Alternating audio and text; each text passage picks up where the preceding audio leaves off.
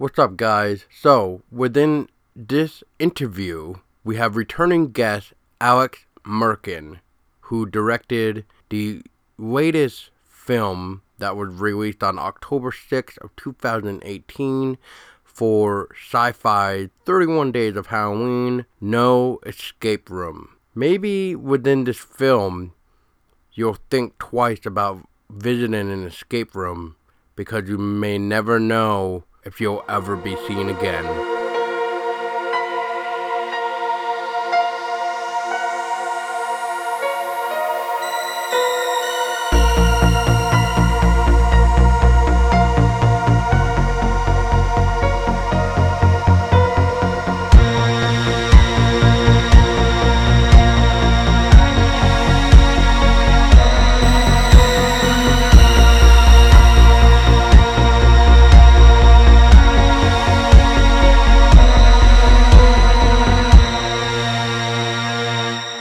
How's it going, everybody? This is a new interview of 2019 already.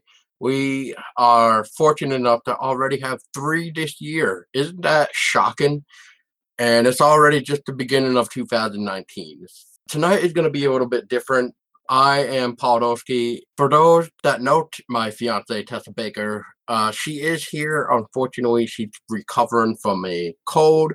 And tonight as we're recording this interview, actually, with our special returning guest, which I will stay in a second, is, uh, you know, we got three episodes recorded today. So she wanted to try to hold on to her voice, especially from the recovering from the nasty flu.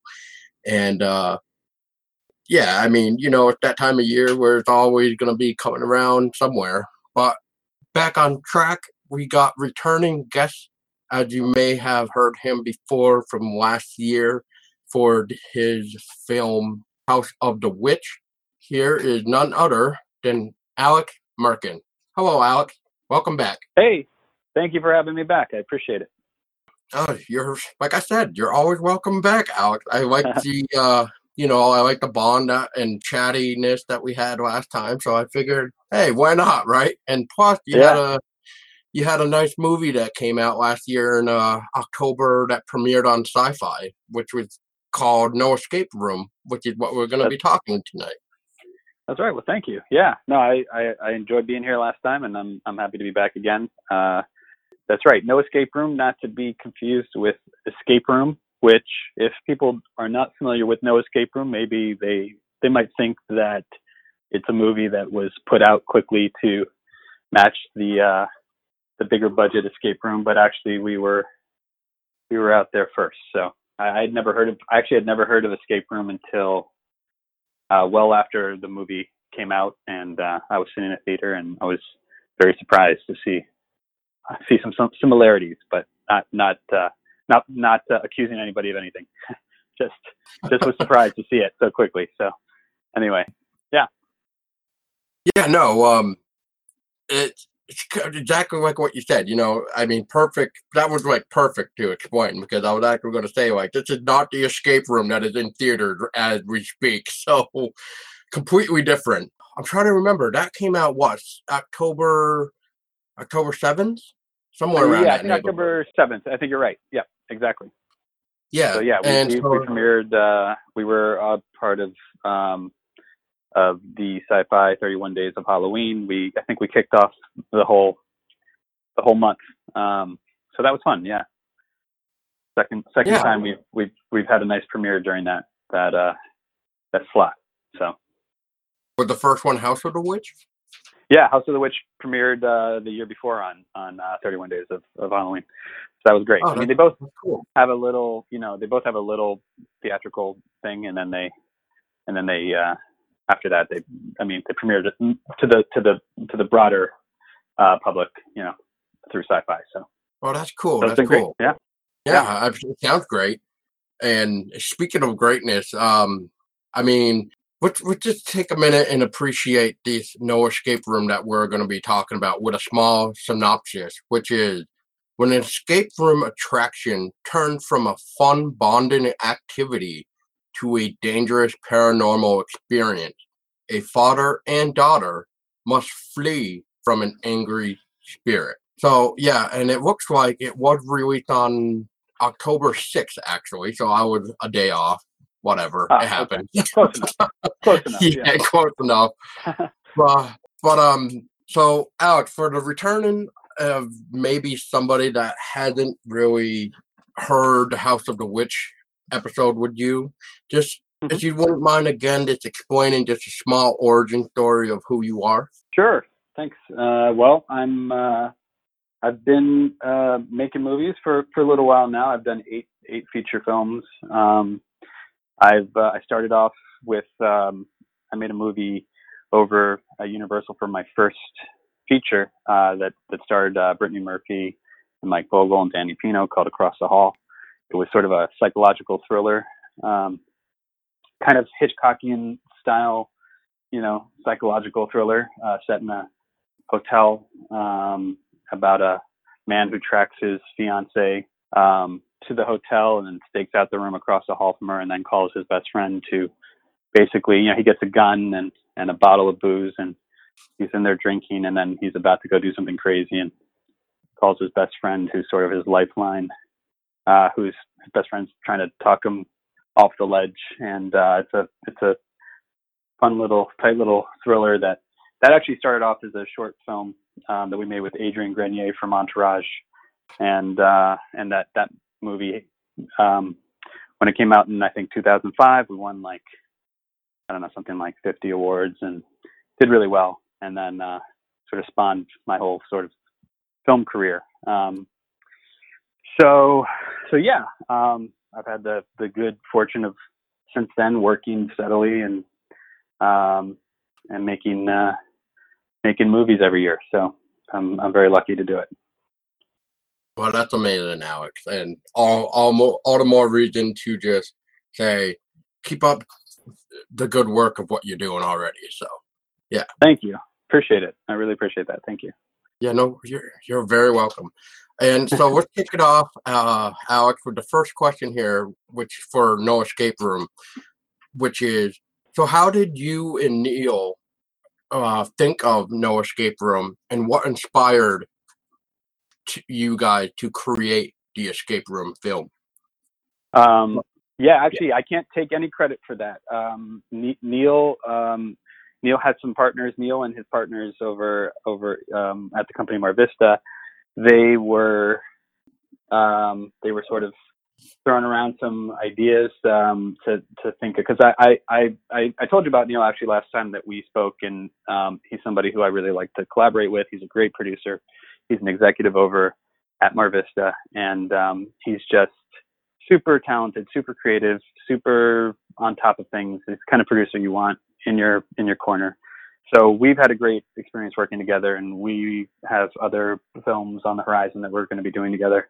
But um, so he called me up and uh, and basically started pitching some of the idea of it. Um, essentially, you know, some of the elements of it. It's an escape room. It's a father-daughter movie. It's um, it wasn't a lot of detail to it yet. You know, we had to I had to develop it um, with with my writing partner Jesse, and then Jesse also developing it with some of the guys over there to kind of get the whole script in order. But um, but it was it was at first I wasn't you know you know I I was very familiar with escape rooms, but wasn't quite sure what what kind of movie this was going to be. Um, and then as we started to you know get into the development process, I got really excited about the prospect of of some of the ideas that we got to explore in it. Um, and uh, so yeah, so it really came about with with those guys over there. There's a, a guy named David Massey and um, and uh, I believe the other guy's name was Nick. I actually don't think I've ever met Nick,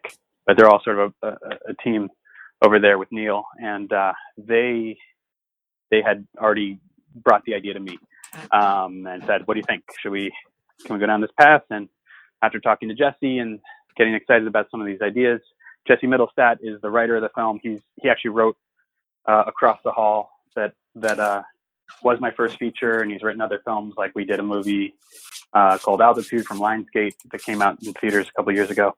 Um, so uh, I always like working with Jesse, and we collaborate really well together. And we just started getting really excited about some of the ideas Um, and I knew one of the biggest elements that we wanted to uh, think about and consider in it was just sort of whether or not this was a game, whether or not you know, like is really extreme parlor tricks that that are you know that these guys are that the, the experience these guys these characters are going through, or um, or is there something paranormal and more extreme happening, something something bigger happening, um, and it was sort of fun to play with that. yeah, that that uh, that's quite a story right there, and yeah. You know it, it's it's kind of cool that you think of like the paranormal aspect because usually when you think of like an escape room, to this is to my knowledge because I have never tried one yet, but I mean you just I don't really think you would ever think it would be a dangerous thing unless it's one of those horror type theme ones, I guess. But right. if you're thinking of going in there just to you know, just to help out each other, kind of like all these characters did. But then they ended up, you know, having something completely different going on. Right. And yeah, it's just totally. kind of cool. And, and, that was one of the things, uh, yeah, originally we weren't sure, like, you know, at first there were sort of different ideas kind of jumping around, like, is it going to be a movie like Cube? Is it going to be more high tech? You know, there's always going to be sort of a sci-fi element to it in a way that wasn't just pure horror. You know, there's always going to be some element of it that was, you know, slightly, uh, you know, that that that has some elements of science fiction in it and, and thriller, psychological thriller in it. Um, you know, is it a movie like The Game where you don't know if this is just super extreme? You know, like because there's all these super extreme horror experiences out now. That was one of the things we did a lot of research on. Um, for example, you know, like uh, I'm sure you're probably familiar with things like McK- McKamey Manor and you know things like uh, um, what's the other one? Uh, uh, I can't uh, I can't think of the other name right now, but um, but uh, oh Blackout Blackout's another one, and they're like these extreme horror experiences that you go into, and the people can like you know like the the McKamey Manor one is super extreme. I mean that's one where they're it's it's practically torture and um, and people, you know, like it's it's if you don't if you're not familiar with it, you might just want to look it up and see how kind of crazy some of this stuff is. But um, but uh, blackout's an experience where like you know they can there, there's elements of like these guys touching you and and and you know throwing you around and I you know heard or read reports of waterboarding and all the super extreme stuff that's like you know it's for me I'm not I'm not that into it, but it's again the idea of like how extreme can some of these horror experiences be? Is this a super extreme horror experience, or is this like, you know, or is it something else? And then we start to think about the idea of this house itself kind of being. We were we were very sort of early on came to the conclusion that we didn't really want to be this high tech, you know, modern sort of, um, you know, thing going on, sort which would be a lot more similar to what you might see in Escape Room, the, the movie that's out now. But we wanted to do something that felt uh, like it had more history to it the, in the space itself. And so Jesse and I started thinking about the idea that this house, you know, has this history where, you know, it was built around the turn of the century, but there's all this sort of clockwork and and um, mythology behind it, where you have this this sort of deranged uh, um, an obsessive uh, scientist, you know, uh, who's who's obsessed with trying to create. It's almost like the house itself that he's built is is like a a giant three dimensional conductor towards the paranormal. It's almost like a giant living Ouija board in a way, where you can walk through and contact in different ways, in different ways that other you know cultures and and and and and experiment with the idea of of you know, reaching across to the other side. So that was, you know, sort of the idea of like, is that just the, um, is is what these guys ex- experiences are? Is is their experience that this is just the backstory to some extreme game, and the you know it's just like it's all it's all BS, and or is there actually some truth to what you're they're being told? And so that's what we liked playing with, and um, it became really fun to kind of you know see each room as like a different um, element of how to reach across and and contact the other side and interact with. And sort of like this giant antenna and this weird thing the space that you're playing with things and powers that you're not really you know that's that's a that's pretty dangerous to be playing with. And are these guys like in like being treated like you know rats in a, some sick experiment where they're being used to conduct these you know these experiments trying to reach out to the other side?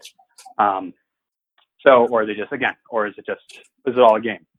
So that was the fun it was that was the fun sort of thinking it up and where we could go into you know some of the ideas of, of what that would mean. And um, explore some more primitive ideas of of you know of uh, spiritualism and and uh, you know like like the ayahuasca and um, or you know other sort of radio devices and and and things that that again but the idea like the house itself has this is, is sort of this giant machine and is sort of this with this clockwork behind it and it's constantly transforming and changing and and all with the all with the purpose of of amplifying that spiritual you know uh connection if that makes sense Yeah, and and in short term too, it's almost saying like the house, as you were saying, the house is like its own Ouija board. You could also say that. It, so Right. the house is like coming alive, like it is alive,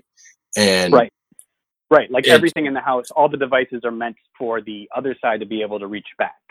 So like you have all these machines and devices so that they can also once you crossed over and once you're dead, you can reach back and communicate, you know, and and you know you know what I'm saying? So that's kind of this cool space that you enter into. And that sort of accounts for when you watch the movie, there's a lot of psychological things that happen that are a little like you know, we play with this idea of like looping and echoes of you might see see yourself or you might see some element of yourself or be interacting with yourself at a later date or an earlier time and having these sort of like time looping and echoes that, that go on throughout the movie so um and again whether or not that's like is that from the is that from this crazy tea that they drank they, that they drank in the beginning that's just sort of hallucinogenic or is there really some other stuff happening you know and and that's that was the fun getting to play with that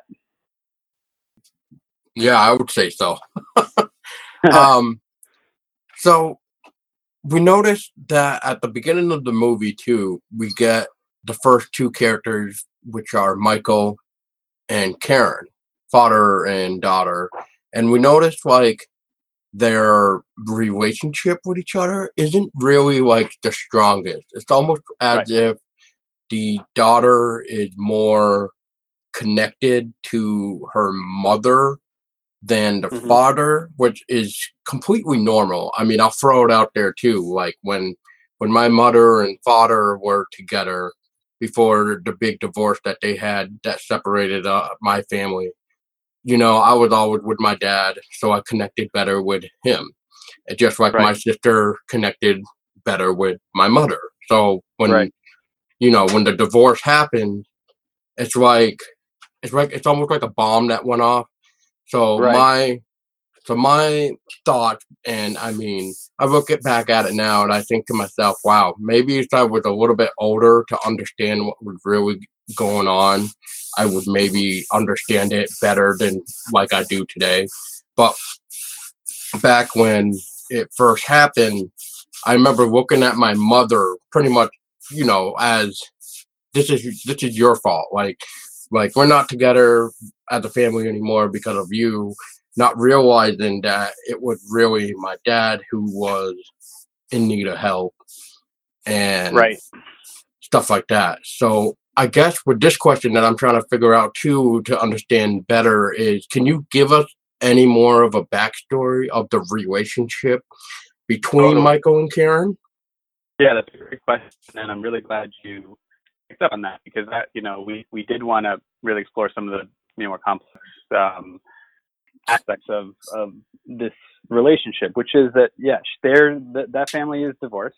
Um, Karen is is essentially in a space where she's starting to grow, and she only gets to see her father, you know, one like one week out of the year, and, or for one weekend, um, and so like that's that's the extent of his um, of his time with her. He says that at, you know earlier on in the in the um, in the diner there, and you know there's some elements of her starting to grow and um, and come into her own and find her own voice, and he's still still sort of treating her like a little girl that he remembers her being, and um, there are elements also of her blaming him spe- very specifically for the divorce. Um, and that's actually something that does come up later on. Um, there is sort of this idea and suggestion in the film um, that there's that that Michael himself had a bit of a weakness, um, and you might notice it in the scene when it, I we call it the lady in the water scene. Um, but it's just this idea of like that's what gets what sort of gets manifested there. Uh, spoilers, I guess, but what gets manifested there is sort of this uh, this manifestation of of a weakness of his, which is this this you know sort of female siren calling to him, which again is part of the story of the house itself, but but is something that would tempt him and would and would sort of um, you know hypnotize him. But that's all very subtle, and it's not something that really is ever. We, we never wanted to outright state anything like that. Okay, he cheated, and they, you know, or something like that. That's not really where we wanted to go with it, other than to suggest that there's some reason for, um, or possibly some, some, some, uh, some reason why Karen blames, you know, Michael for the divorce. But there's also that element of just, you know, as as a teenage girl, um, you know, 16, 17, getting into that age range, wants to start, you know, forming her own identity and figuring out who she is and and pulling away from her father more and um and not wanting to be you know, not wanting to be treated like a child and not wanting to be doing like kind of resenting that she has to go on this, you know, weekend excursion with with dad. Originally, they were going to go ride horses, which she wasn't, you know, she used to be into. She's not really into anymore. Um, and that was closed down. She's annoyed at her father. He doesn't really keep up with, you know, it's like in the conversation in the car about, um, you know, her homework and, you know, and uh, there was actually some conversation that we cut out of the film earlier on when they're in the diner where, you know, he had tried to order her some like sandwich with meat on it, and she's been vegetarian for the last couple, you know, couple months or last past year, and he has no clue about it, and just all these things where he just can't keep up with the fact that she's changing, know, change, yeah, yeah changing, changing. And, yeah. and and she she resents that, and she resents that he sees the old her, the the the younger her, the person she isn't anymore, and she resents the fact that you know she you know when you live with the other parent, uh, there's all that opportunity for that for for blaming the one that's not there anymore. Um, and he, on his side, feels so much guilt and he's trying so hard and he's so insecure about his relationship with her. And that whole thing that's going on with the, the necklace in the film is really just this idea that, yeah, she, she's bitter, she's upset, she's angry, but she does love him and his insecurities are, they're not, they're not, they're not, he doesn't need to try so hard. He doesn't need to fight so hard against all this, all what's happening, he can be much more secure in the fact that at the end of the day, you know, that's why you see her in private and why he gets that that look of her at the very end of the film. Again, spoilers, but uh, at the very end of the film, when he gets that look at her, actually putting on this necklace that she, you know, he thought she doesn't wear anymore, and that, that he had given to her, but it was really that's her way of staying connected with him privately. She doesn't want him to know that he she loves him. She's angry. She doesn't out, uh, you know, outwardly she doesn't want him to know, but on the inside she also feels guilty. She loves him, but she can't help feeling angry and she can't help being mean at times because she is angry. And it's sort of one of those inevitable things that just kind of suck when, you know, families start to split up and when they start to fight and they start to, you know, people, people start to, you know, there's a place to put your anger and it might be your father when, you know, when he's the one that's not around or vice versa and you know that's just one of those inevitable things um, that that we wanted to explore. So I'm really uh, I'm happy you you you uh, you caught that though, and that's great. Well, yeah, I mean, just like I was mentioning about my family, you know, I mean, I've seen so much things like when I was younger where, you know, it's it's it boggled my brain that you know it's almost like one of those things like like I was living a horror story at one point where it's just like, you know, like I don't really say this too much, but I mean I remember when when this nasty fight of my family broke out and I'm just standing there watching this all go down and one of the things I will never forget about this fight is when my mother was trying to call 911 because of my dad. He he snapped. He completely lost it.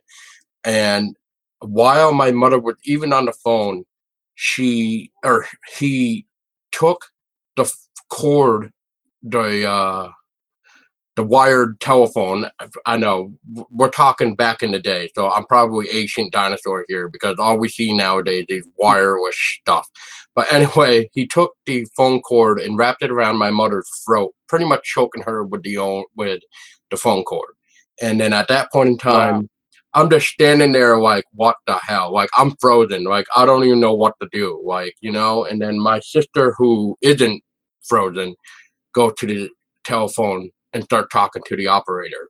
But this whole time, I'm just frozen because you know I'm just like absorbing, like wow, like like like what the like what is going on like why is my family wow. falling apart you know i'm that young i don't understand what's going on and stuff like that but yeah i mean that's i mean i noticed that kind of quick because you know it reminded that she karen reminded me of my old self when like i'd be in the car or something with my mom just by myself and you know i would be or my mom would try to talk to me about something and I'd be doing the same thing that Karen's doing, just like ignoring her and just like, yeah, whatever and everything right. else. And right. so, you know, that that part kind of hit me a little bit because it's just like, wow, like this like like whoever wrote this part understands what a separation is and what it can do to a kid. And right. you know, it's it's sad because before my uh, my father passed away in 2003 it was really sad because he was finally getting his um, I guess for lack of phrasing here, but he was finally getting his head in order again.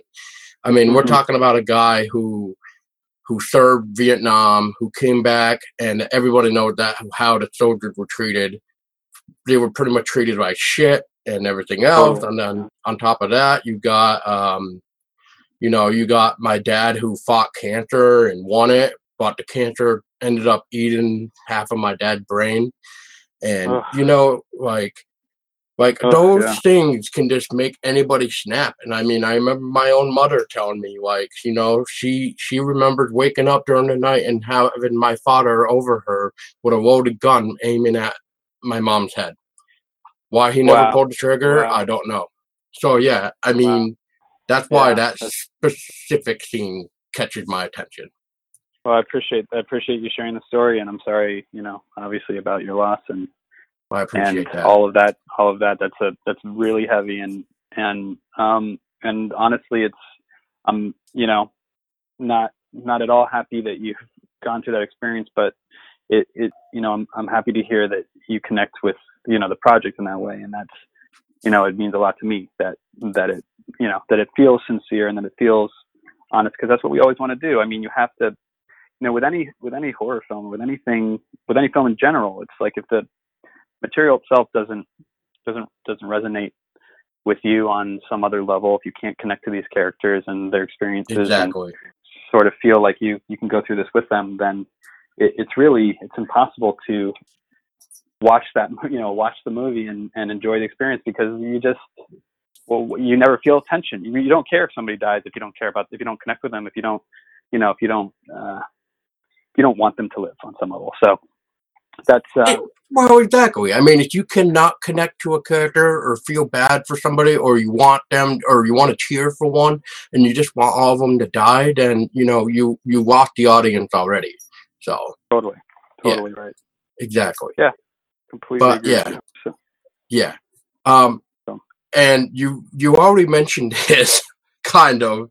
So uh, let's see if you can elaborate more of it. But and I know everybody has asked about it and mentioned it, whether they reviewed it or not. That's actually one reason why I haven't reviewed this film yet, even last year, is because when I first watched this uh, back back in October, I was just like taking it all in, like what the hell did I just watch? Like, is this what's going on here? How this? Like you and me talked about it and stuff. Right. But right. so just to see if I could like at least get some ideas of what's going on. But I didn't fully no, go great. into it. Yeah. You know, and I, I appreciate that. I mean, this is, you know, I know that it can definitely frustrate people, uh, a movie like this, uh, because, you know, look, this is, um, part of the thing is that like we wanted to be, I, I thought it would be very interesting that you have a movie about people trying to solve puzzles and people trying to, you know, piece the clues together. And, and I thought, you know, in a movie like that, you've got to have clues and puzzles in the film itself that the audience themselves can uh, you know that you give you lay out these these things and the answers are there and they exist. And all the and i promise like all the it's not like just there to drive you crazy. It's there because there are answers to these things but that they're laid out in a way where you sort of have to try to piece things together. And and at the same time there's elements of it that are like it doesn't you know whether or not you fully get the answer doesn't make a difference to the overall story like to understand the story so you don't need to know the answer to understand what's happening in the film or the story itself but if you want to dive deeper if you want to go back and watch it and really get into the the clues that are laid out and the puzzles that are laid out in the film itself and start to piece it together and figure these things out that we're not going to you know hold your hand through it and treat everybody like children and and and just like I, I have a lot of faith in horror fans and and and science fiction fans and and, and genre fans in general to to really um, to really be able to figure these things out, you know, and not need you know those scenes where you're sitting there like over explaining every detail of something. Because at the end of the day like how many movies have you watched where yeah there might be an answer to something and somebody's sitting there and very unnaturally laying out what the answers are and then and and the answer or the question itself doesn't really matter to what you're watching uh, you know and it just it just takes you out of the film because it's not how people talk. It's not what's actually you know it's like and they're treating you like an idiot. And you know and and so there's elements like that in movies like that. And I, again I'm, i was well aware that some people be frustrated especially with trying to figure out what's happening at the end or this or that. I don't i personally don't think it's too confusing but at the same time to me if you don't if you don't like it the answers are like if you're if you're close but not exact it's not going to hurt the, it's not going to hurt your experience of what what's act, of of what you're seeing in the film. Like the immediate dangers and threats are always there. And what you're seeing you know it's not like it's not like that it's not like oh i don't understand uh who's that guy or what's the why does he want like like it's not that kind of it's not that kind of thing that you have to understand. It's really trying to get a sense of like uh, you're trying to put your finger on on on the on the supernatural elements or puzzle elements of the of the house itself and how it operates and how it functions. And so whether or not you get it it's not really the end of like because if you don't get it it's just like well okay you you can sit there and go uh, it's paranormal. Like it, this house is not of this world. Like this house functions in a space not of this world. It's, this house sort of functions beyond this world. This house functions like it's sort of this gateway and sort of this, you know, sort of this middle zone between one world and the next, right? So, so things can happen that you may never be able to wrap your, your mind around because it's just that I, I personally have answers for everything, but it, it's not going to ruin the movie if you don't get it. Do you know what I'm saying? Does that make sense? No, no, I completely understand what you're saying. Yeah, that's, that, I mean, we don't want everything to be explained. I mean, we want we want film to tell us a little bit, but we also want to use our own imagination to do the rest. Right. Exactly. And and and so the motivations are there. Everything like I could answer any question about it, um, and some I might, and some I might not, in case it's something that I think would hurt somebody else's experience of trying to figure it out themselves. But um, but in private, I would. I could tell you the answer to everything, including any. See, I'm always interested in what people think, um, and I always find it interesting um, how people sort of judge things. And sometimes I, I think, you know, people um, people tend to forget that they know that they're watching a horror movie, but the characters don't. So there's always this idea that I've always found sometimes that like no matter what you do, no matter how perfectly sound your logic is of and no matter how much you've worked through the ideas with the people playing the characters and their thought process and why they're doing something there's always somebody who's like, well, that's stupid. You shouldn't go down this way towards that or do this or that because because you're in a horror movie and you should know that you're in a horror movie. That makes you dumb if you do it. But that's uh, that's a very flawed argument because you know your character doesn't know. Again, obviously there are there, you don't know what you do in these sort of crises. Uh, people have been in you know crazy situations, especially when you think everything that's happening could be a game and everything that's happening could be like you signed up for this. And even though it looks kind of real and kind of crazy and this looks pretty scary, but you know, you can how many how many times when you go to if you were walking around at you know some horror night experience at Universal and you walked into a, a space that looks super real, you're not going to just suddenly go, I'm in a I'm in a horror movie and I'm and there's a real killer trying to kill me you would very likely, it's scary and as realistic as it might feel, you'd also still have in the back of your head, I paid, you know, however much money to get into this park and everything they're doing is parlor tricks and, and, and, you know, meant to scare me. And as, even though I am scared, I also know it's not real. Do you know what I'm saying? So I've always found, I always find that kind of interesting, but, um, but there's answers for everything. There's answers for everything in the film um, and and it all makes sense, you know, once you start to piece it all together. Um, but again, I you know I can't. Uh, I'm I'm I'm always curious to hear how other people feel. I, I feel like it's been good. Like I've got a lot of great response from people, and I've seen a lot of theories, and uh, a lot of them are are good and great and correct. And, and some of them, you know, not as much, but it doesn't matter because I like that people are thinking about it, you know, and, and and and wondering what the answers are to some of these questions. So I think that's a you know this is a long answer to say I think that's a great thing. So no, that's that's perfect. But so yeah, so everybody would mention it, and it's about the steaming tea. And I know you were talking about it. You and I were talking about it. So right. in a way, I'm I'm trying to think without really saying too much here too is between the conversation you and I had is this tea and what you're mentioning with this house of this it's not normal. It's out of the world. It's like its own Ouija board. Right. So the so the tea is almost like a um oh god, what do I want to call it? Like in a way, it's like a seance tea where you drink this tea and then one now that you drink this this um specific tea, now you're you're gonna be one with the house. Is that what I'm catching on to? It's similar to that. I mean, if you look into you know um, shamans and ayahuasca and these sort of hallucinogenics, people don't think, you know, in in other cultures, um, they they don't think that what you're seeing is hallucinogenic. They don't think that what they're what you're experiencing is just your brain going crazy.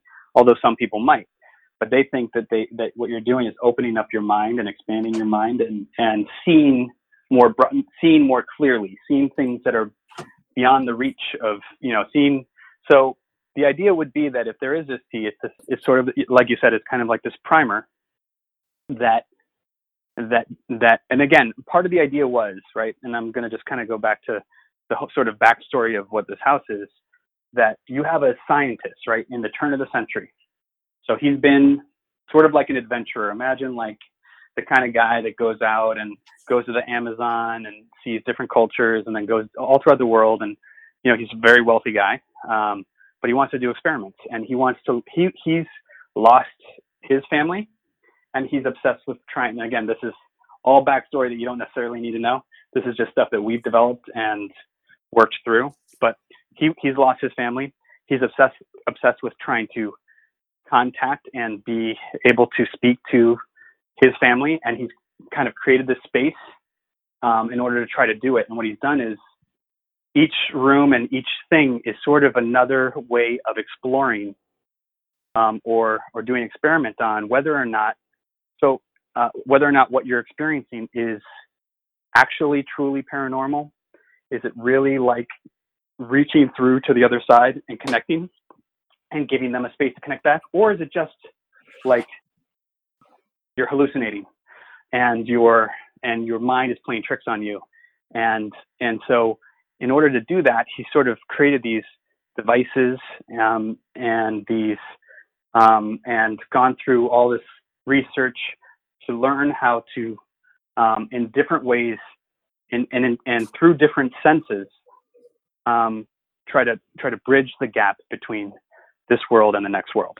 So what you've got is is is experimenting with, for example, psych- psychotropic drugs of that nature, you know, plants and and things that make you see things um, and that make you experience things uh, uh, or elevate your experience of those things, and trying to understand whether or not is this just my brain is going crazy because I'm on drugs, or am I like actually expanding my mind?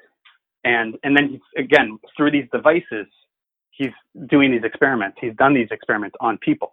And all through the guise of playing some game that you know they think they're coming to some you know dinner party or some game. Again back in the turn of the century it wouldn't be an, an escape room. It would be something else. It would be you know some kind of dinner theater some kind of you know some other kind of like you know evening game or something. And these people come and they they, they un, unwittingly um, they are signing up for experiments. They are signing up to, you know, be a part of, uh, you know, be, to let this guy experiment on them and and figure out, you know, he's kind of fine tuning his ability to to connect to the paranormal. Does that make sense? Mm-hmm. So, mm-hmm. so yeah, with the tea itself, that would be his way of experimenting with those um, those those types of of psychotropic kind of you know plants and and elements and um, and with the devices in the in the room that followed it was all trying to sort of turn the flip the switch and see are they going to see something? Is what they see is what they're seeing is it actually real? Is it really paranormal or is it just a hallucination? Um, or some idea that i planted in their head and they're now hallucinating. So that's that's like that's sort of the that's sort of the big backstory for it. Um, but yes that's what that tea would would essentially be. That would be again, think of each room that they're going through in this in this in this space as being a way to sort of experiment with um, with sort of turn of the century forms of of you know spiritualism and and and uh, paranormal experience, if that makes sense. Yeah, like you're you're you know you're doing these puzzles to pretty much connect to the other side and they're right. they're also re reaching out to contact back pretty much. Right. exactly. exactly right. Right. So you have a room where it's like this room is meant to heighten the ability to speak with them or hear them right? And then this room is meant to heighten the ability to see them. This room is meant to the following room might be meant to heighten the ability to you know, to physically interact with them and have these different kinds of gateways. And you have these different kinds of, you know, you know, experiments and machines. And so that's why you see all those different things. Um, and in the, his basement, he's got this sort of makeshift mortuary that he's set up to experiment with bodies and do all kinds of horrible stuff that he's doing. So it's, it's, it's, it's a really interesting space and we put a lot of time and effort into that space and we had a great art department uh, we filmed the movie in Canada, in Ottawa, and uh, we had an amazing art department that um, that really, you know, rose to the challenge of everything we needed to do, creating some of these rooms and and like we built that, you know, like we've got the the library doors that the library bookshelves that open up into doorway and passageways and things like that. And uh, you know, we built that whole like mortuary in the basement. It was a real house in Ottawa but we built everything on the inside of it. So it was really cool. And uh, yeah, it was it was a that that's a great experience too, just because to be able to dive into you know again you're looking into you know like the 1900s, like the Thomas Edison time, um, the kind of experiments and things that were going on. Um, and there's this guy named Edgar Cayce who was you know sort of into seance and into paranormal experimentation himself and trying to um, communicate to the other side as well. And so there's elements of that, you know, sort of peppered in throughout the, the story. Um, we actually had a whole sort of storyline in in the study that they get into that a, that we cut out of the movie just because you know t- not because the scene itself wasn't working. It was just getting too long. But you know where they find all this literature on Cayce and some of the other turn of the century uh, folk who are doing you know paranormal experimentation and things like that. So it's great. It's really it's a lot of fun to to to have that sort of rich uh, backstory. Obviously, it then leads to a lot of questions because we we put in, you know, you'll we'll we'll we'll put in lots of clues and and ideas and it and you know it's nice. I mean, one of the nice things is that you see you, know audience members sometimes see things and they want to know more about it. Obviously, it's not part of the A storyline or what's happening in the immediate, so it's kind of like becomes more like texture and and uh, and stuff that happens in the background, but it all has that connectivity, if that makes sense. So no, So totally. great. That totally makes sense. And that to touch on what you were saying about the room of how they interact with the room and whether they hear or see them and as you were talking about with the the house owner who you know built the house per se like traveled and explored areas that kind of goes back to the first room which i believe it was with tyler. And you know he and all i'm going to say to, so i don't spoil too much of anything but just to kind of clarify it, what you were talking about with the whole exploring the room and experimenting with people and stuff and having the whole you know the tea whether are you hallucinating are you not is this really an eye-opener or are you really thinking to yourself you're drugged but that kind of reminds me of the scene with like i was saying trying to say with tyler within the first room of the mask room and that's all i'm Mhm. going to say Right. No, that's exactly right. And and uh, and um, yeah, that that room itself is is intended to um, amplify the the visions and the and the and the you know and the sightings that you can see in that space, right? And then the next room, you've got Right. sort of that that radio and the and the telephone, and that's the that's that. Space that's the you can- communication way yeah, exactly, exactly. Yeah. Kind of Yeah. Yep. speak through and and and amplify that space. That's why you also have that like device where you can touch something and and then it sort of it, it, kind of comes right back. That's all part of that that device where she's putting her hand on it. That's that's not her hand that's coming back. You know what I mean? When you see that, So, exactly exactly things like that. Um, and then up in the in the room with the projector, you know, in the in that sort of attic looking space, you've got all these sort of gateway doors, and um, and that fabric is sort of um, that's that's around is not just like randomly laid around there. It's actually there to amplify the ability for um, physically reaching through, right? So if you can reach through this fabric and they can see your hand, they can't necessarily see your body, but it happens the other way too, that they can sort of, you know, reach back and that you've got these sort of gateway, if you see those kind of door frames everywhere, um, and sort of all the other elements of the house are kind of tied together.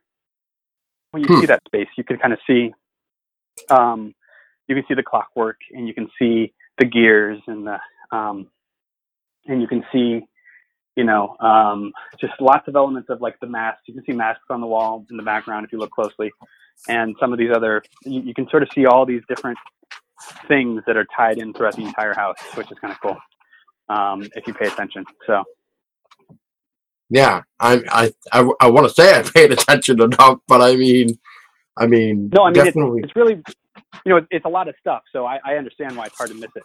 well Um, that's what i was there's going to say yeah. you know watching it a second time actually helped a lot because even though i remembered some of the parts of the movie but then this time i'm just like okay now i'm catching on to this and you know it, it helps it helps you know that's the problem with some horror fans too you know they watch a movie once and that's how they judge it Right, instead of right. going back the second time and Right. really paying it well you know they what do they call it they say the first time is like entertainment the second time is to like you know look for things that you didn't maybe spot the first time Right, So, it's yeah. true. And you know, it's funny. Um, I I totally agree with that. I find sometimes that movies that I intend to li- that I tend to like the most, I might not like as much the first time I watch it because it's not made just to sit back and for that entertainment purpose. It's kind of made for more things than that.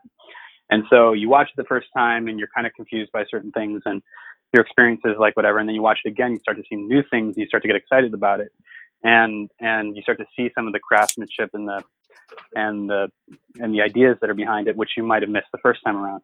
And then a lot of times there are movies where you think you like it a lot the first time you watch it and you go back and watch it again and you're like, eh, that's all it was. It was just what, there wasn't much more to it than what was there. And it's kind of like, it's, it's, it's fun to sort of see the difference in that. Um, and I definitely feel like this movie was, you know, it was designed to have, you know, again, I, I didn't, I didn't, I certainly don't want people not to enjoy watching it the first time. I just think that there's a lot more you'll catch if you watch it more than once. Um, so No, so exactly. you have that exactly. replayability. Yes, exactly, exactly. And and speaking of like the different type of um, you know, different type of rooms and and experiments and stuff. So, uh, touching on that is, how did you guys think of the concept for these like uh lack of better word in like the riddle games? Because it it almost seems like a riddle because you know, like especially in the first room, you had to uh, listen to the record player in order to really understand the first room per se. Right, right. Yeah. Well, we did a lot of research um, and we kind of started to analyze. Um, you know, we wanted it to be something that would play in two different ways, right? So Right. this could play as a as a puzzle, as just an interesting puzzle with a backstory for an actual escape room, or these also, and at the same time, each thing that has a puzzle, we wanted it also to have this sort of element of having having um, an experimental sort of uh, some some some some action that that that is part of an experiment. That some part that that like learning this thing and doing this thing can be unleashing something or or could or could let you know that you're hearing something maybe that's not there so you've actually heard the proper thing right? Maybe that that maybe if you hadn't tried that tea you wouldn't necessarily hear the same thing that they're hearing when they're you know i'm saying? There's that kind of element to it where it's there but if they're if they're not connected again you can start to see oh yeah it's working because they were able to do that. So there's that element of that see what i'm saying? Um, and so we did a lot of research. Um, we did escape rooms ourselves um, and because again we wanted to play in that in that world as well. We want to enjoy that. I mean that's part of the fun of watching a movie like this is experiencing the escape room. So we we did a lot of research and and and um, yeah i mean there's some there's some crazy puzzles out there i mean i uh, you know we we wanted to base everything in some in some way or another on something that could have happened in one of these spaces that we tried ourselves and actually the um, production designer who is also one of the producers on the film uh, up in Canada designs escape rooms, you know, in Canada, which is great, and has done several of them. And so we got to do a lot of practical effects. So there are things that like all the things that, that you know, all the things that open, or like the gears that come out of water and things like that. That's all practical effects, and it's really cool to, to kind of be able to design that stuff and see it come to, to life in front of your face. So yeah, Wow. I hope that answered it. Does that answer? No, no, yeah, that's that that mo- I think more than enough. That I mean, but you're right. You're right. If you're gonna make something based on a specific thing, you might as well do it yourself. And on top of that, you might want to research whatever you're trying to focus on too, because you know, researching and doing the the event or whatever you're trying to do really does. You know, you experience it so now you get that that idea of okay now i can go into it because now i have a better understanding of what an escape room feels like versus trying to write it and not know a damn thing about it Right. No, totally. Totally. Yeah, you can't. I, I mean, I, I believe firmly in researching things that are, occupy the world of, you know, the movies that I'm making because I, I want to, I want there to be that, that authenticity to the material so that like you, you know, whatever it is, you know, we've, we've done research, you know, we haven't like whatever it is that we're working on there's there's been a whole lot of research that's gone on in, into the film, and um, and you know, I I'll, I never just kind of go into something blindly and go, well, you know, it, it might not make sense to anybody in the real world, but who cares? It's a movie, and like I, I just don't, you know, I don't I don't believe in that. I want it to I want it to, you know, and, and one of the great things about doing some of that research is that um, it opens up doors and ideas that you never even considered before. So I think that's the other part that's great. But you want people who've experienced this kind of thing to be able to see the authenticity in some of that. So agreed. Oh yeah, I 100% agree. And one thing I noticed, like uh, in this film, like your last film with like House of the Witch, is the once again the amazing lighting that you guys have done, and and I kind of saying that too is because last time when we had you on the show, you promised us uh, the first look into your upcoming project, which at the time we didn't know what the hell you were talking about until you kind of sent us uh, the screenshots and you kind of told us a little bit more. But I just remember seeing these, you know, these unedited pictures or per se, um, and I just remember seeing the lights in some of these uh, stills where I'm just like, wow, you know, this is this is just spot on. Like, like examples would be look at the lighting that you guys did with the mask room, the very first room, and then the second room, which we which which when I wrote this question down, just to kind of give you an idea of what I'm calling it, it's called the invention room, where like uh-huh. so yeah, that lighting in there, yeah, yeah, yeah, yeah. Well, thank you. I appreciate that. Yeah, yeah. We, you know, I um, obviously I, I feel this way about any movie uh, in particular, but especially with with a horror film. I mean, atmosphere is such an important element of it, um, and and creating that atmosphere and maintaining that atmosphere and basing it in in a way where it's like you want to look. I mean, I appreciate movies that feel very uh, you know, very organic real. and or, natural yeah. and real, right? Yeah. But at the same time, I also really, um, you know, I also love feeling that there's a production value to a film that I'm watching, and that there's some craftsmanship and and that there's some design behind, you know, what's happening. And you know, uh, it's not like we want anything to feel over the top or too, you know, but it's like it's just kind of like creating the art within the space you kind of create the atmosphere and then you you you know and you look at at the room and you look at the space and you how do you sort of amplify that atmosphere and make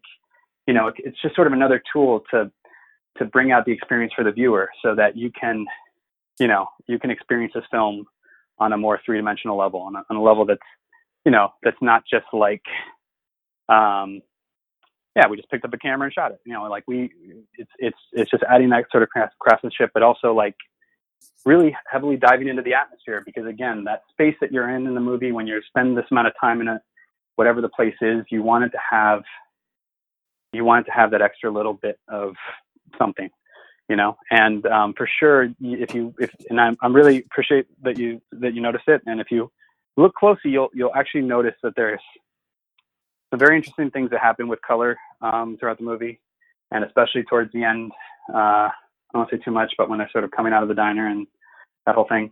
Um, but uh, it's very subtle, but it's very specific and, and intended to alter a little bit what you're seeing and what you're thinking about.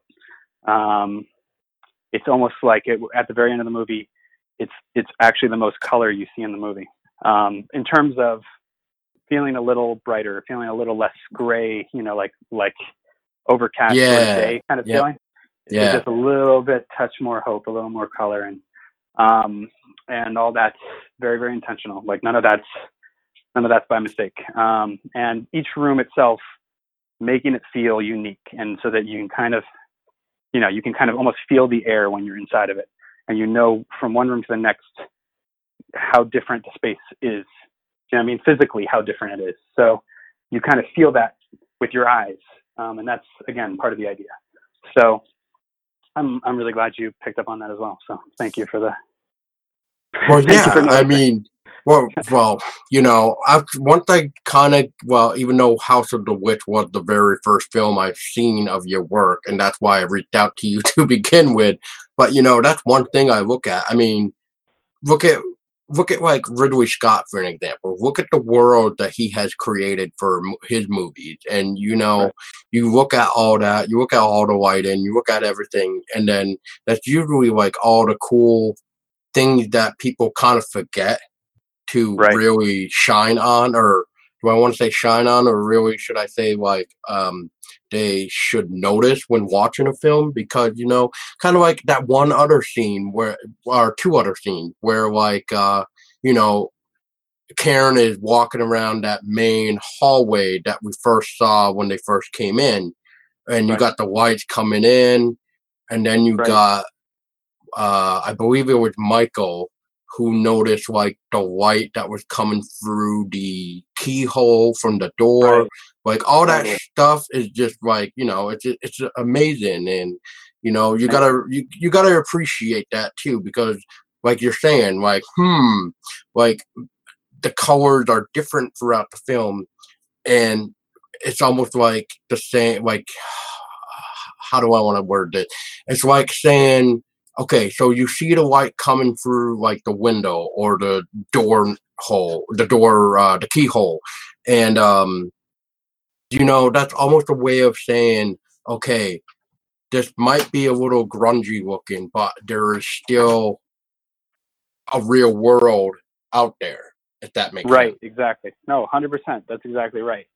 Um, I always think that that brings this element of what's beyond the wall and what you're not able to get to, and what's that that sort of like it's like dangling that that that hope and that um, and that desire to get past those walls back to that light. You know, it almost reaches out to you, and I uh, I'm glad you recognize that. And um, you know, uh, film is obviously such a visual thing. I think a movie like this is is so important. Um, one of the things also, you know, is is the is the sound itself. Like so, the soundscape of a movie, especially a movie like this, is super super important. But you can't forget about you know about the visuals and about that space because you can you can make up a lot of ground with sound um, in in any film that you're doing, but people still got to watch it, you know, and it still has to have that that visual texture and um, and sort of you know um, that that uh, appeal in a way. Even if you're watching something that's grungy or or or like when they're downstairs in that like in that old school like mortuary, it's like it still has this visual appeal, I think, um, and that's that's the idea of it with the colors and the and the sort of like you can kind of feel the air because you see the the light coming in feels a little warmer from the window, but the room itself is green and cold, and you can kind of feel you can kind of feel the cold air how the how the light from the window hits the cold air and what it does when it hits it. So and kind of turns from this goes from this like sort of warmer, you know, orangish sort of hue coming from the window into this sort of bluish green cold space. Um, and you feel that you feel that sort of atmosphere. Um, so but um, but yeah so i thought that was that's just an important thing to me. Whenever i go into any film it's like every element is so important. I mean i i i, I care about the music i care about the sound i care about the visuals i care about the acting you know in the film and and those story elements so it's just putting all that stuff together it's just you know it's how do you it's it's like how do you approach each thing to kind of bring it all together and ha- make this more enriched experience for the viewer. Um, so thank you for the uh, Oh. for that for that comment. Yeah. yeah uh, no no problem i mean I think that's one thing that really sticks out in the movie is the lighting. Seriously, I mean, you. That's I right. mean, there's not a, there's not one. Well, I guess I guess the invention room is good lighting, but I guess with the way lighting is coming out, I guess you could say the invention room is probably the weakest one, really, when it comes to the light coming in versus Mhm. the light that is lighting up the room per se, which makes true, yeah. the- yeah. And But that room itself is meant to feel, you know, the most enclosed and Oh yeah, exactly. like, and it has like you know all this like candlelight. So everything in that room is like lit. That's why it has all these like you know sort of warm things coming from this candle space, you know. And I think that's like that's such a it, it, you feel more enclosed, you know, you feel more trapped, and that's the idea of not having, you know, the sort of beams and and outside light sort of escaping um, or or entering the room. So, and then the other cool thing, again, kind of going back to what I just said, is if you really, if you, I don't know, it's maybe it's hard to tell. Uh, sometimes it depends on the speaker or how loud you're listening, but put a lot into the a lot of work into the sound as well. And you'll constantly hear things that are not necessarily on camera or that are happening behind the walls and you hear the house shifting around you hear it changing you hear like when someone's about to go through a door you might hear some of the gears moving and like i said you get glimpses of this sort of clockwork between the walls and throughout the house but you also hear it a lot. So when you're in the like when you're in that sort of uh um when you're environment like that, yeah. Yeah. Yeah. You, you'll you really kind of feel transport there. It really depends on, you know, again, your speaker system or how you're listening to it or whatever it is. But it's it's very much there. It's like you can hear you can just sort of hear these things shifting and changing and you don't really get you it's sort of suggested that like the house around you is transforming constantly. It's almost alive with this clockwork machinery that's constantly, you know, you get a glimpse of it in the very beginning, you get glimpses of it throughout the film. But it's like all this like like if you peel back the layers behind the walls of this house, you're going to see a very intricate and old fashioned machine that, again, is all part of this like transforming experience, transformative experience for the person inside that space. And, and again, all with the intention of amplifying um, that, that connection to the other world. Yeah, yeah, exactly, exactly. I mean, I don't know what else I can really say to that. I mean, that's spot on. But and as you're mentioning gears, um, we notice or like every time a specific thing would happen, whether it was a certain door or the clock in the invention room, we got to see the nice gear machine in action, really. So so Alex, uh, what what type of challenges, if there were any challenges, or that came when filming or creating that those scenes for the gear scenes? Um, well, there were challenges for sure. I mean, you always have to think in advance. Um, some of the gears were practical, um, and some of them were were like CGI. Amp, yeah, CGI amplified and, and effects later. Um, mm-hmm. And what you do is it's really about kind of you have to design all of it for, you know, again, it all has to fit together. Like the practical and the CGI all have to kind of um, be of the same world and match. And you don't want to do anything in the in the practical world that's going to limit you in the CGI world. And you have to kind of have the the foresight to be like, all right, well, the camera's right. gonna go into the wall here and and create this thing and da da da, and you'll see the gears turning there, and it's gonna release this little device, and then you're going to come out here and see it coming out into the, you know, like in the clock or through the walls. Um, or like again, the one that we did with the Lady in Water, that was like this giant, like that was the biggest gear that we had. It's a giant hydraulic gear that that that went into the water, um, and they had to design that. So you know, I mean, imagine you're creating this thing that has to sort of, you know, spin underwater and just sort of crest the crest the the the water and sort of look like a you know uh, like spin um, just kind of just breaking the just breaking the surface. Um, and all that's you know that's machinery. That's actual real like hydraulic stuff that you might see at like i don't know. If you go to disney world or something you're going to see like you know in the water there's all these things that kind of pop up out of the water and but that's a challenge obviously and that's you know, and to, and to, and to, to, uh, to, to do all that while you're filming, it's, you know, it's never easy. You have, we had chains moving and all this stuff happening. All that stuff was practical. Wow. And, uh, and, uh, so yeah, that itself is, is, is really, you know, a, a complex sort of, um, uh, you know, like orchestration of different crew members and, and things happening all at the same time. But we had such a great crew and such a great you know um, team art department that like they they totally rose to the challenge. So it's great. I mean, for me, it's amazing when you write something into a, a film with an idea, and you actually get to physically see it come to life. Not like, okay, when we when the when the when the CGI is done, we'll get to see it. But no, when you actually are on set and you can see it happening and these things, you know, I, it's just such a cool. I mean, I can't even. Yeah, exactly. There's no word. that is, but yeah, yeah, Yeah. exactly. So Yeah, exactly. And you know, I think that's probably one of the cool things about No Escape Room is those gear scenes because of how awesome looking they are, especially like you're calling the lady in the water, and you just, I mean, I, I, you got to appreciate it. I mean, and especially here in practical effects, that's just amazing. Like, and nowadays it just seems like practical effects is becoming less per se yeah, depends on Yeah. the uh, yeah and it depends on the film i will at least say that because it really depends on what the film is because sometimes practical practical effects does not do justice for a uh, certain scene like i know Right. somebody was talking about in the predator in the new predator movie they were trying to make it practical but since that specific type of uh, camera work and everything else was not going to work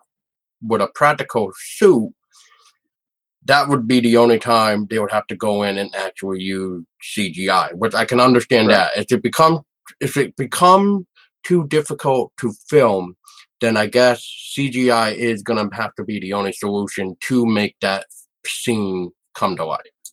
Right. Yeah, I agree with that. And you know, again, I mean, nothing against CGI. I just think what happens is CGI There's is too sort much of of it. like, yeah, it's too much of it. It's sort of like the icing on the cake, but people start making the cake with the icing itself, and then there's no cake left. You know, it's like exactly. they start to they start to just like rely on it so heavily, and it really. It's like when you when the CGI shot is done, you shouldn't really be able to tell that it's CGI. But how often can you? You can. all It's like so many times. It's like, well, you couldn't have shot that shot at all uh, with the camera doing this or that or things like it should always be made to look real on some level and trick your eye into seeing something that's extraordinary. And I think that's, I mean, that's my philosophy on it. Obviously, different people and different, you know, different tastes and different um, styles of filmmaking. But I, I personally think CGI should be the icing on the cake, and and it shouldn't, you know, it shouldn't be there to to to take completely you away from yeah, it. Yeah. Right, or to Yeah. completely lean on. You should you shouldn't be taken out of the movie and going, oh, CGI, that's CGI. It's like you should be able to watch the whole thing together and love this beautiful blend of every element of the film working perfectly and none of it sticking out and and making calling attention to itself. So yeah, I you know that's that's just that's just such a it's a privilege to be able to do it, and obviously it's important to do it whenever you're able to do it. Um, and I personally think like what's cool to me using CGI is like the things that you could just that are very that are very mundane or that are very like I don't know in terms of certain like camera shots or you know if you look back to like Fight Club where it's like the CGI in that movie is like CGI even though it's very early CG you know and, and, and certainly dated by today's standards there's still uh, something really cool about a camera that flies through like even though you know that this isn't a real camera you know this is you know this has to be super exceptional camera work but it's like flying through a garbage can around garbage. That's not like anything it, but it makes it like just creates a super extended you know look into the world and that's that's when the style works for you know when you know that's when it's like this completely alternate thing. But when it's like it's like if you're doing a i don't know a movie about dinosaurs or monsters and Mm. cgi is like you know again the camera's doing all this like i personally think in a situation like that yeah you have to do the dinosaur maybe you have to do the dinosaur cgi to, to or or most of it cgi right? But your camera work shouldn't look like it's it should look like you shot that. It should look like it was physically shot and that's what's going to make it look really amazing not when the camera itself is also flying through the trees and doing all and like you're like okay well there's no part of the shot that anybody could even if if you had a real dinosaur running through the woods you couldn't shoot the shot that's flying underneath you know that's like nobody could shoot that. Nobody could film what you're filming right now. So it looks fake. It already looks fake because they're breaking this sort of physical the you know the, the the the the practicality of how you would be able to do that. But when you go back to something like Steven Spielberg when he made Jurassic Park, that still stands up as some of the best C- and that was in 1993 and that still stands up as some of the best CGI work because he wasn't you know there was this element of like with the CGI itself the camera still looks like you could have filmed it you know what I mean? It looks like you could have filmed the camera was placed here and the camera was placed there and there's some technique to the way that they're doing it where you know then you look at Jurassic World and the camera's like it's like flying through the trees and pat, pat and it's like that doesn't look real at all. It looks like a video game. You're watching a video game. Even though the the technology itself is so much better and it's so much more you know like it's like like the di- like the texture on the dinosaur all this stuff looks better but the way they're treating it is worse. So it's weird. Um it, it's I, it's weird to me when people don't fully grasp that. I think that's one of the things that some of the other you know you sometimes you see that in filmmaking and you're like you know sometimes people get it like the camera work looks real and even though that's that's godzilla or something but it's like that's good. But if it's um you know if it's something that definitely could never get done that's uh i just always find that problematic but. Oh yeah, yeah. I mean, you know, it's kind of like the old um, TV show where we, you know, we walk with the dinosaurs or whatever, and you know, Right. they show us they show us the real bone, but then they they turn the show into like a uh, CGI or animation thing to show us that specific scene or how the di- that specific dinosaur uh, moves and acts, or, and especially how they defend themselves or attack the prey, depending on you know whatever it is. But, yeah, that's the only time you should actually do it, or right per se. totally Yes. totally yeah totally agree And to touch on what you were talking about earlier about the location of the house that you were talking about. So this one is how did how did finding this specific location come by? And especially you know looking around to find that that one house that make you go this is the one. Yeah, that's actually a really good question because when we so we knew we were going to film in Canada. Um, the company is making with um, they had already sort of we we sort of uh, weighed the best production places for this particular project and the teams that would be involved, and we really liked you know um, we really liked what was coming together through this this uh, company out out there. So once we got out there, you know, originally the plan was you know we would just use a house for the exterior and we were going to build everything on a stage. Um, and that can be fun, but it also, you know, there's texture that you can't get uh, on a stage no matter what your budget is. I can almost always spot a, a sound stage in a movie. Uh, sometimes, you know, sometimes there's some really great, great stages uh, and great, great work that goes into it, but um, you get to put your resources into other things. We walked into that house and uh, it it you know starting to look around again. It wasn't even like the the the producer who was taking us there because we were location scouting various houses. They didn't even think that this was at the top of the list of houses we might end up using. But as soon as we walked into it and we started to look around and see, you know, sort of the bones of the space and what we could do with it, um, and a plan started to come together. And I was kind of walking around the house with the production designer, and I mean, it looked amazing from the moment we walked in there. And actually, that particular house had kind of a creepy backstory to it because the original owner of that house had been killed there, um, and there was sort of a weird vibe with that. But outside of that, I mean, it had this really old, beautiful, old turn of the century feel to it. it had this feel of like, you know, this sort of Victorian era house. Um, it looked amazing on the outside, but the inside still felt, um, still felt like you could you could feel that that time frame, you know, in, in the space. There were some modern parts of the house that we didn't use or film, but um, as we walked around it, we were like, okay, so this would be, you know, the landing space, and this would be sort of the tea room, and then this would be like the mask room over here, and we would build this, this, and this, and we would build these walls here. And actually, we used one room as two different spaces. We just built different walls inside of it, so that so the wall part of the reason why that room also feels um, so enclosed and dark is that actual uh, the room that you're calling the invention room. Um, Right. That room is actually the same space as the as the um, as the land. is like sort of like the landing room when they first walk in. That that, that original hallway where all that light's coming Okay. through. Believe it or not, that's the exact same room.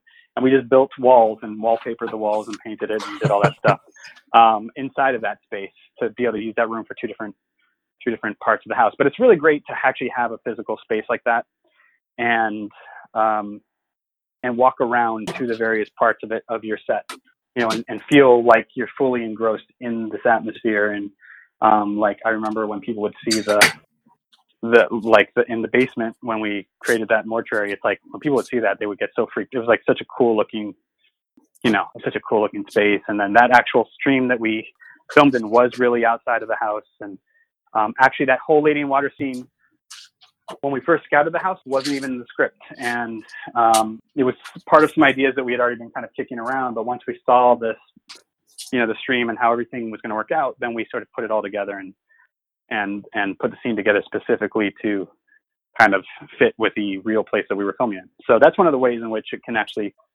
alter or enrich the film because that's one of my favorite scenes in the movie and it wasn't even in the original script.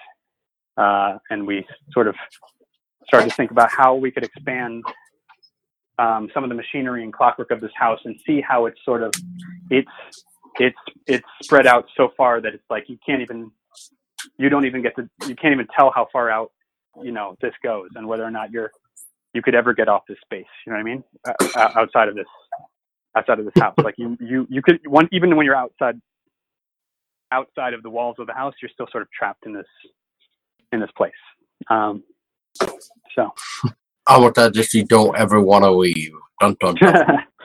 yeah, exactly, exactly. And So.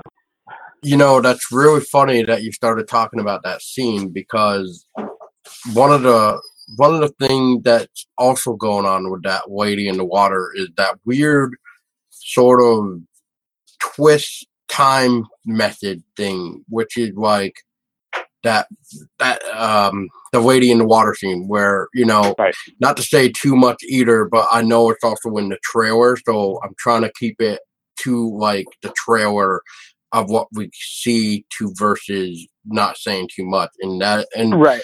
I guess the way I'm trying to figure out to word this is so we see Michael upstairs and he notices there's like m- like tr- muddy tracks and you know he goes up and that's where the lady in the water scene comes into play and then Right. you know after that we get that other thing that happens which is all i'm gonna say so i guess what this question Right. is can you uh, is there can you at least give us a little idea of this weird reversing time message thing that's going on it Yeah, seems because like i said totally.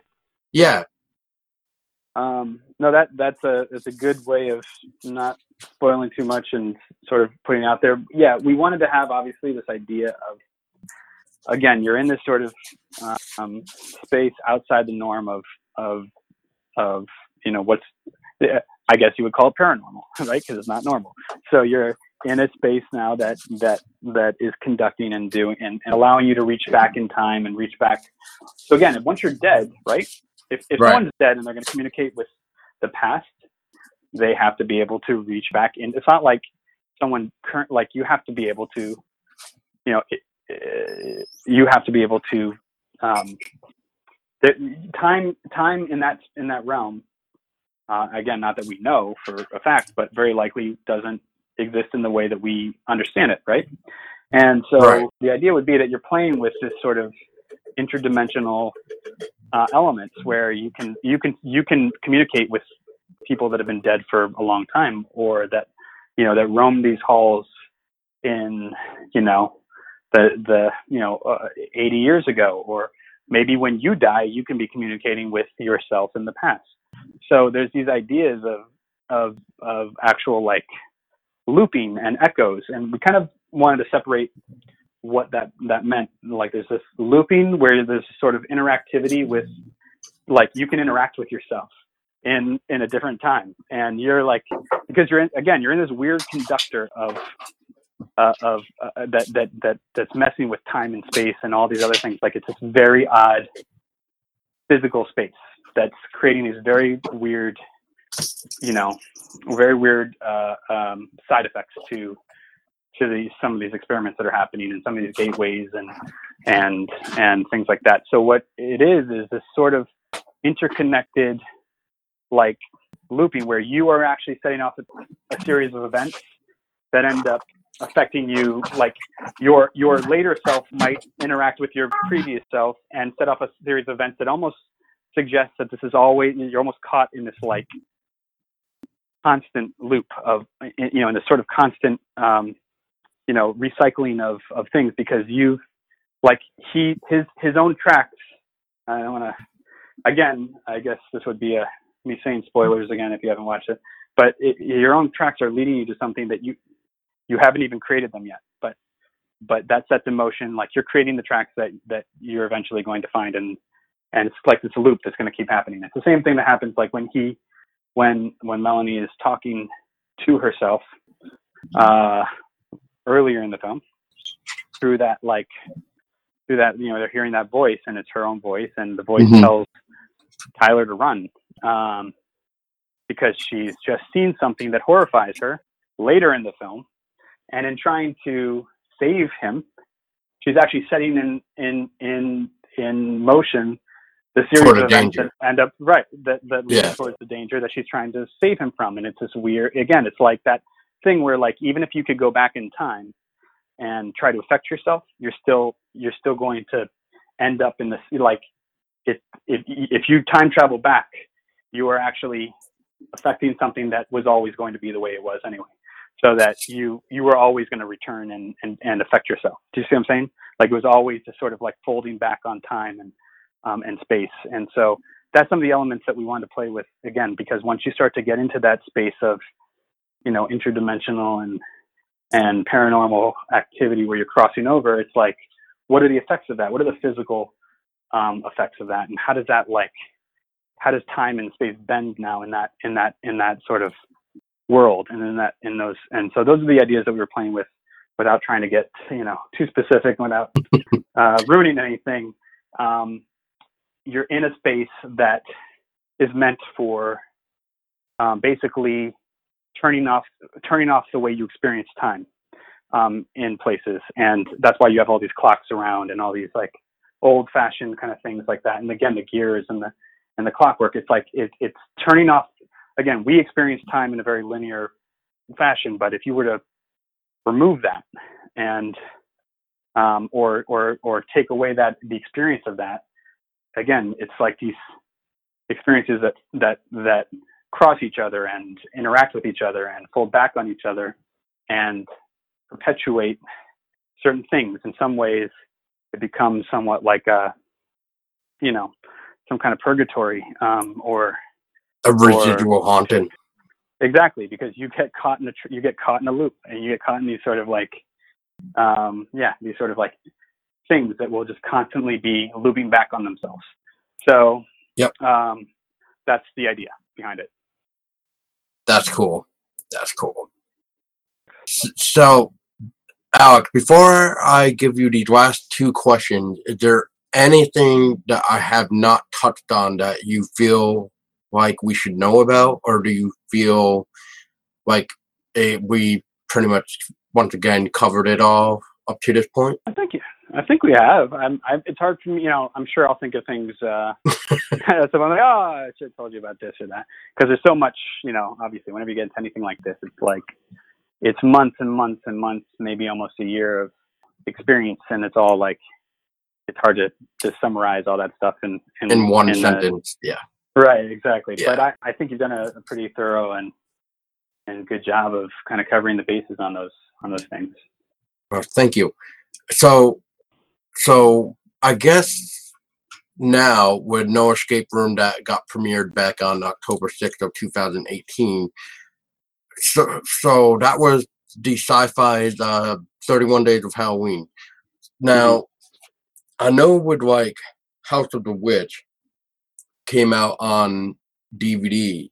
Is there any plan for Escape No Escape Room to get its own release, or is it kind of like a Syfy exclusive?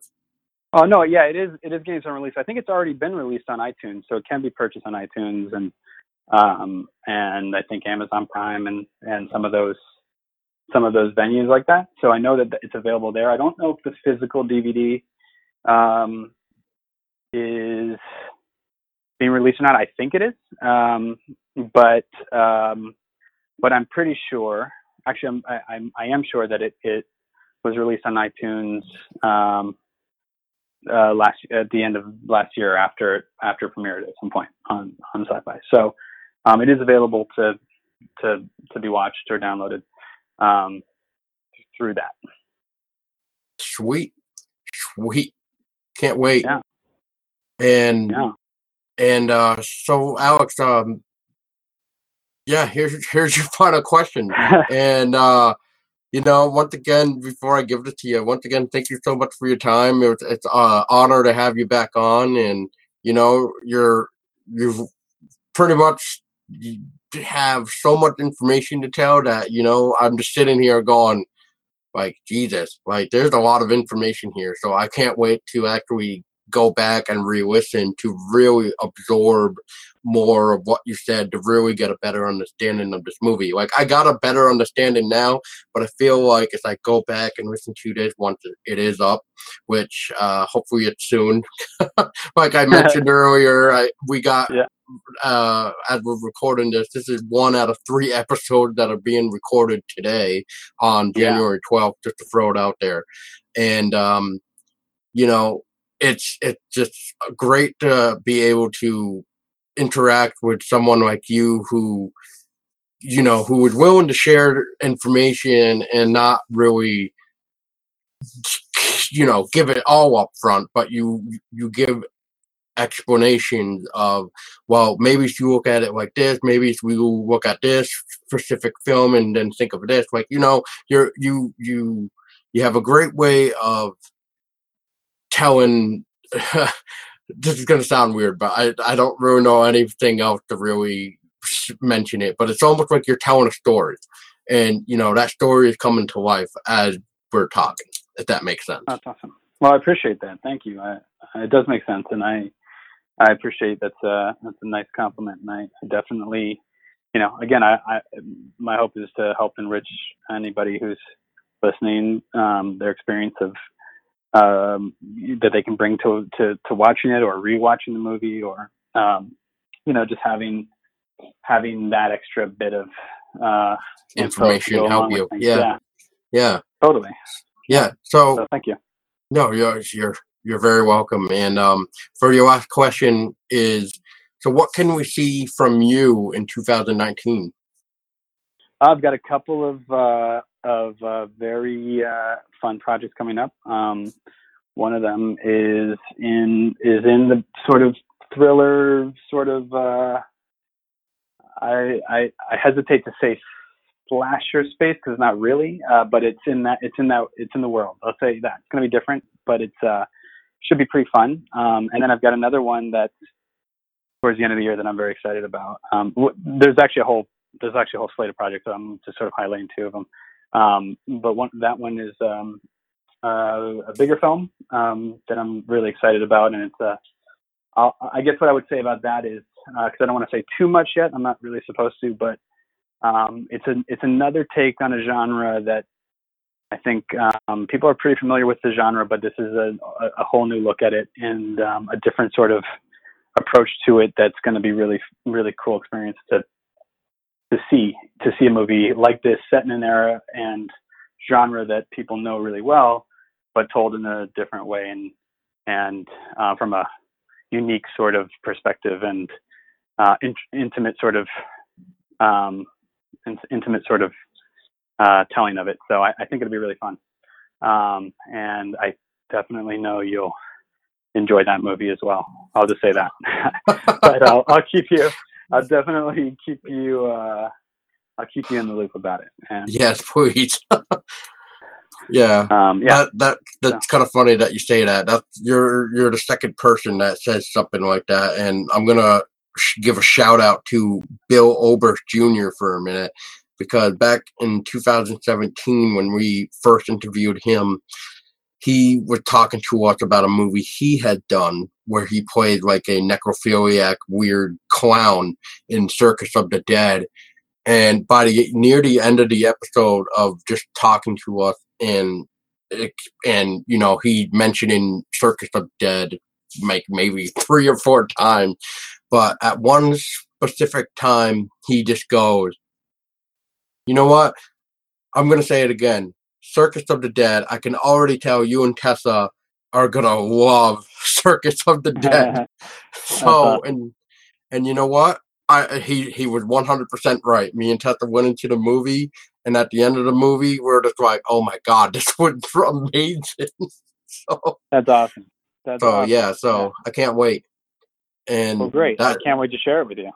Yeah, Yeah. and you know, and I, I, I, I'll say it again, Alex, and you probably already noticed anyway. But for those listening too, like, you know, you're always welcome back onto the show anytime, even if you just want to come hang out with us and give your own opinions about certain movies that we may be talking about.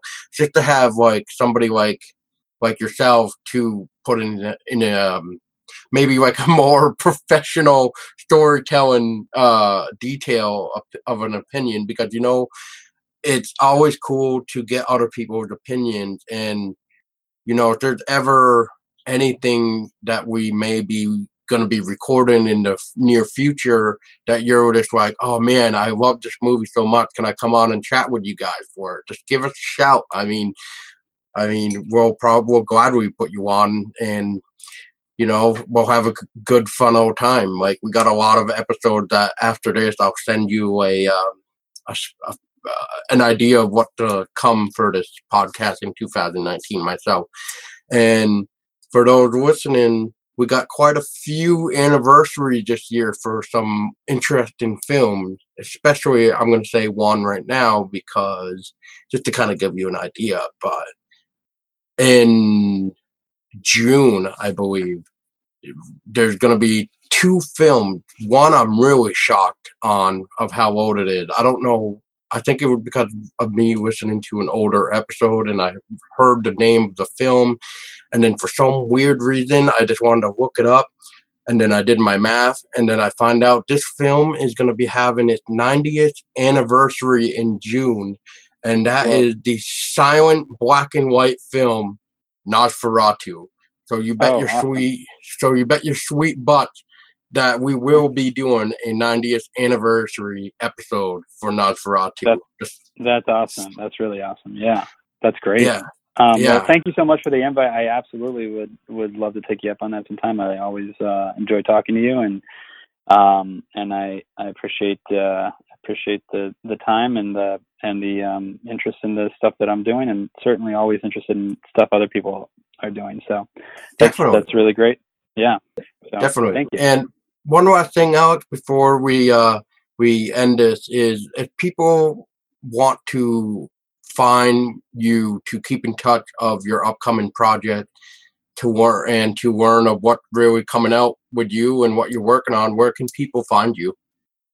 Uh, they can always obviously find me on the social media stuff. I don't really post anything unless I'm actually doing the unless I'm working. So I don't like to I don't like to you know over oversaturate um, stuff out there. But I'm on uh, on Instagram. It's Alex underscore Merkin, um, and on Twitter it's just uh, at Alex Merkin. So um, so those are two two ways. I think Instagram I'm probably a little more active on uh, when I'm working. So um, that would certainly be a way to see what's happening. Um, or when I'm on set, I, I like to, you know, I, I, I tend to post little things from set, um, or uh, just keep people kind of intrigued about stuff that's that's going on. Um, and outside of that, you know, it's just always a matter of like kind of staying in touch with uh, people who are interested in the work, and um, I think that's a that's probably the best way to to find me. So yeah.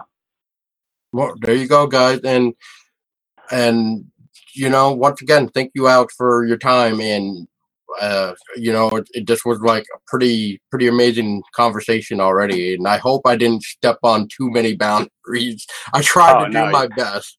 no, you did great. You did great. Absolutely, I appreciate it. Thank you so much for uh, for having me. And uh, yeah, I, I'm I'm always always happy to give you guys exclusives and come back. So appreciate Oh, it. And uh, Wow, thank you. yeah. Well, thank you so much. Great. And for those listening, as always, like we always end sh- any type of episode, and you know, just just hopefully you keep up with us too. And as always, stay scary, everyone. stay scary.